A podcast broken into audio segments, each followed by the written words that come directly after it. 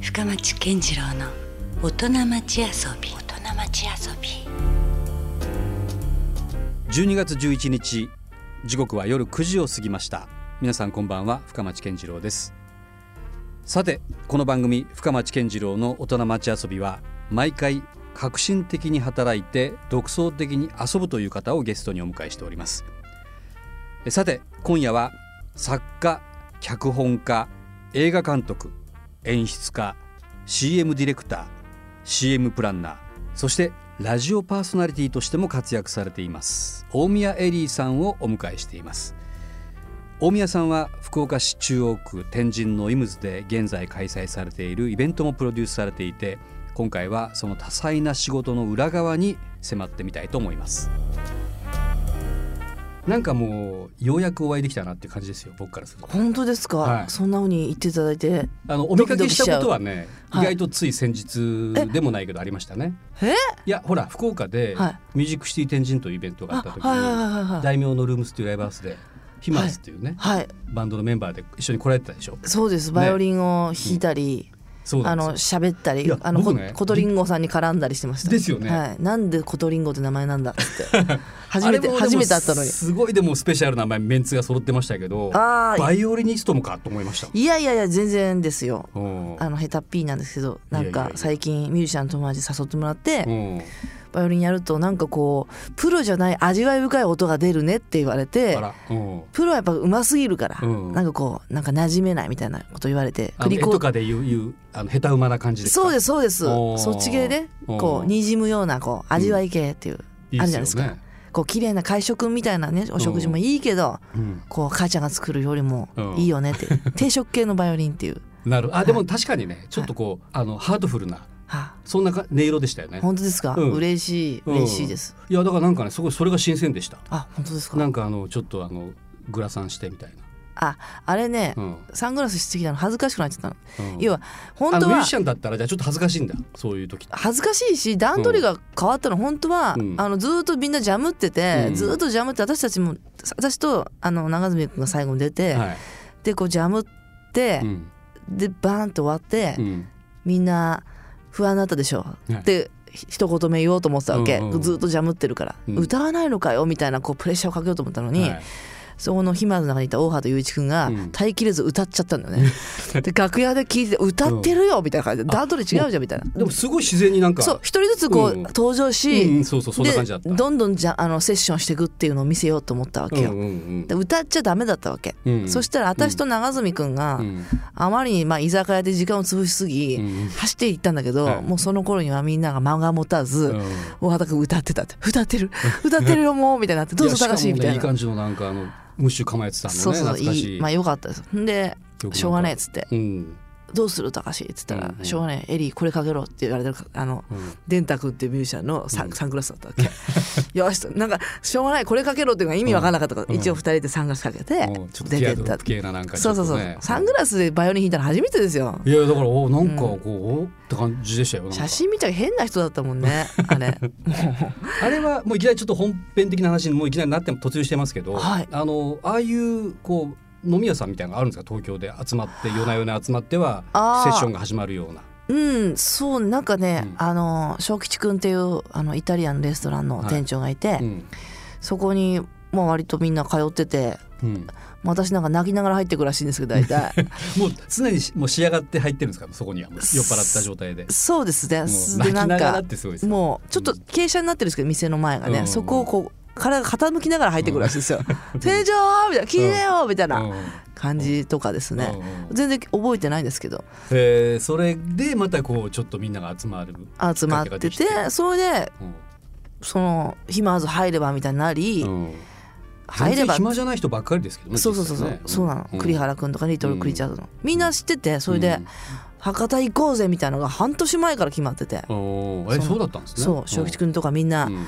大畑君とか高橋とかみんなさうん。なんかは暇ずで博多行けたらいいねって言って、うん。みんな博多が好きなんだよねなんか、うん。ななんですかねこなんだろう。でも私ほら博多っの人と知り合うきっかけ澤田さんだからね。澤田さんね KBC のアナウンサーですけど、はい、意外とそこでつながってたのが僕もちょっとびっくりしたんびっくりですか、うん。私の九州の人って澤田さんでも最初。なんか博多の父みたいな存在なんでしょ？そう。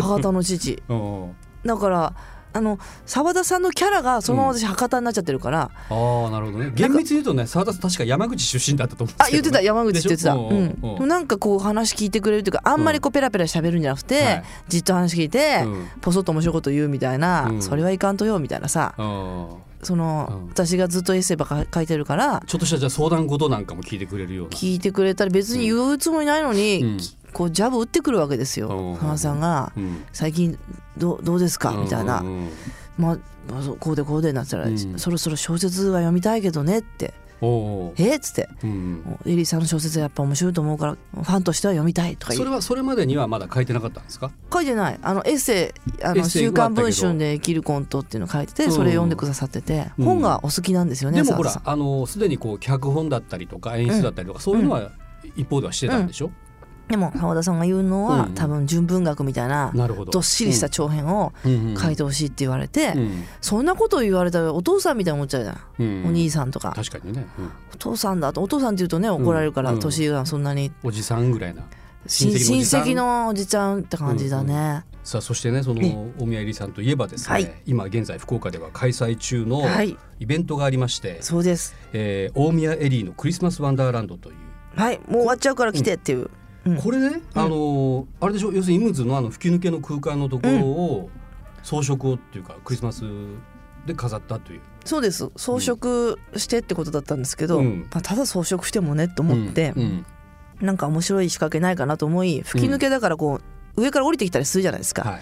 エスカレーターで、うんその時にこう物語がこうどんどん読めたら面白いかなと思って、うん。なかなかこれ斬新な企画ですねそれね。本当ですか？だってうん。普通なんかまあこう見た目でキラキラとか、うんクリスマスっぽいこうそのなんだろうこうインスタレーション的なねものはよくありがちじゃないではいすか。はいはい。でもあんまりこうそこに物語っていうのをねあんまりこう打ち出してる空間ってあんまり僕は記憶にないですね。そうですね、うん。思いついちゃったんですけど、うんやり始めてから思いつかなきゃよかったと思いました。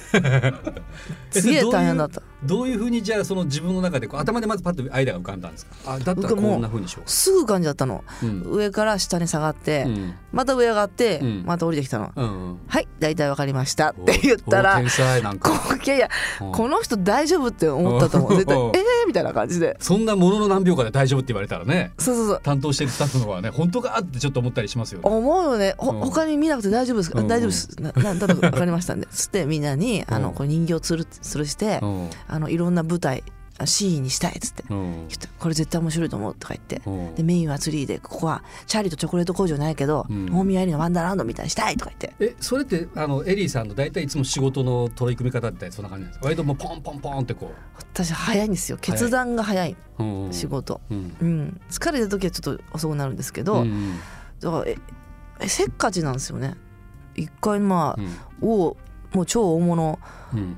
タレントさんすごくもうせっかちだっていうことだったんですけど、CM 撮った時に、何ですかね。あのまあやっぱ CM ディレクターってみんな何回も撮るからさ、うん。でも私大体その使うの2テイクぐらいだろうと思っちゃうから、うん。ね。だから用意スタートで撮って「うん。はい OK」って出したの。そそしたらそのタレントさんがびっくりしてえ「加藤もう一個ぐらい撮らない」って言ってえうん「もう一テイクですよ」みたいな「うん。もう一テイクだけだよ」なんつってこう立場逆転みたいな感じで 逆転ですねうん。うん。もうすぐ OK で「OK!」とか言って。うん。もうちょっとやらしてよみたいな感じになって。えー、もう今の OK なのにみたいな。じゃあもう一個だけですよっつってやってへー。みたいな。でも今の良かったですねみたいな。ええもう一回やらやってもらうんだけどやっぱりさっきのがいいとか言ったりとか。うんうん。あのお杉さんと知り合ったきっかけも、うん。なんかお杉さんと CM の仕事で私がディレクターだったんですよ、うん。それですごい緊張するじゃん。うんそしたらディレクターってやっぱ1個やってこうやってディレクションして、うん。次やってやなのに、うん。お杉さんが「じゃあ私あのターってあの10回ぐらいやるからうん。聞いてて」って言われてうん「分かりました」みたいな。う。ん。でババーッと「お杉と偽ピーコ」って企画だ私が書いたんだけどうん「お杉です偽ピーコです」みたいな感じでうん。唐沢俊明さんとやってもらったんですけどうんうん知ってね。10, 10回ぐらいやってうん「はいどれが良かった?」って言われたんですよ。うん。ぶっちゃけ1回目なわけ私の中では、うん。でも10回目やってもらって、うん。てか私頼んでないけど、うん最初のっていうのどうかなと思ったけど、でも正直だから、うん。まあ最初のですかねって言ったわけ、うんうん。そしたらもう全員が「やっべえ」みたいになっててあ空気が「うん。ああ」とか言って3回目とか言っときゃいいのにみたいになっててうん。うん。そしたらお杉さんが「私もそう思った」って言われて。そこで多分ガチッとあ来たんだとう思いますけど。うん。だからもう直感力みたいなものがだから多分すごくあれでしょうね。研ぎ澄まされてるのかもしれないですね。だからそこがいやいやいやダメです、でも粘粘る人にななでりたいよ。も逆に自信がないとそれできないもん。やっぱり自信ない自信多分せっかちなんですよだから。せっかち。いいややまあじゃあそのちょっとね、はい。その本当に思いつきがもうすごいいいすごい世界になったっていうそのお宮入りのクリスマスワンダーランドも逆にちょっとすごい興味が出ますよね。ありがとうございます。ね。見に来てほしいです、これ25日までやってるんですけども、これ同時開催がですねそあの三菱地所のアルティアムでううん。これはあの1月年またぎで12日までやってるんですけども、はい。はいこれは星空からのメッセージ展というイベントも、ええ。まあ並行してやってるんですけど、ええ。こちらどんな内容のものなんですか？これは。あの体験型のプラネタリウムで、はい。あの自分の足で歩いてもらうんですね。うん。で星をかき分けたり、天の川に飛び込んだりすると、うん。天の川のキラキラが体についたりとかするっていうあとはしご登ったらうん。星に手が届いたりとかうん。するっていう、うん。自分でこう歩んでもらう絵本絵本の中を歩くような感じになってて何かを見るというよりはもうその中に入っていくぐらい。そうそうなんですよ、ね真っ暗だから空間、もうお化け屋敷のロマンティック版みたいな。なんでしょう？今初めて言いました、そんなこと。それも思いつきや。あでもなんかそういうイメージできますよ。そうですか？よかったよかった、うん。だからもう一ん。寸先は闇じゃないけど、そう。行ってみないとなんかちょっと分かんないけど。でも星たちがいっぱいいろいろ言ってくれるの、うん。そういう言葉が書いてあって、でそんな暗い中で読めるんですか？読めるようになってるんですよ。でなんか一人でねうん。寂しいなって星を見上げる時ね、うん。なんでこうちょっとホッとするのだろううんうんそれはねうん。あの同じように君と同じように寂しいなって星を見上げてる人がいるからだと。あ僕たち星からはそれが見えると、うん。君から見えないけど僕たちを通して見えるような気がするからホッとするんだよっうんて書いてあったりする。星目線で、星目線。うん。星がめっちゃ喋ってる。深町健次郎の大人町遊び。今夜は福岡市中央区天神のイムズの大宮エリーのクリスマスワンダーランドをプロデュース。えさらに8階の三菱地所アルティアムで星空からのメッセージ展と題した個展を開催中の大宮エリーさんにお話をお伺いしました。え来週は大宮さんのプライベートな部分にですね迫ってみたいと思いますのでお楽しみに。ということで今夜もお付き合いありがとうございました。お相手は深町健次郎でした。それではまた来週。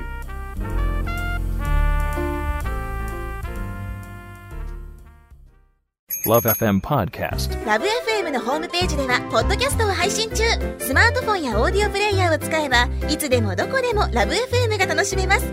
ラブ FM.co.jp にアクセスしてくださいね。LoveFM Podcast.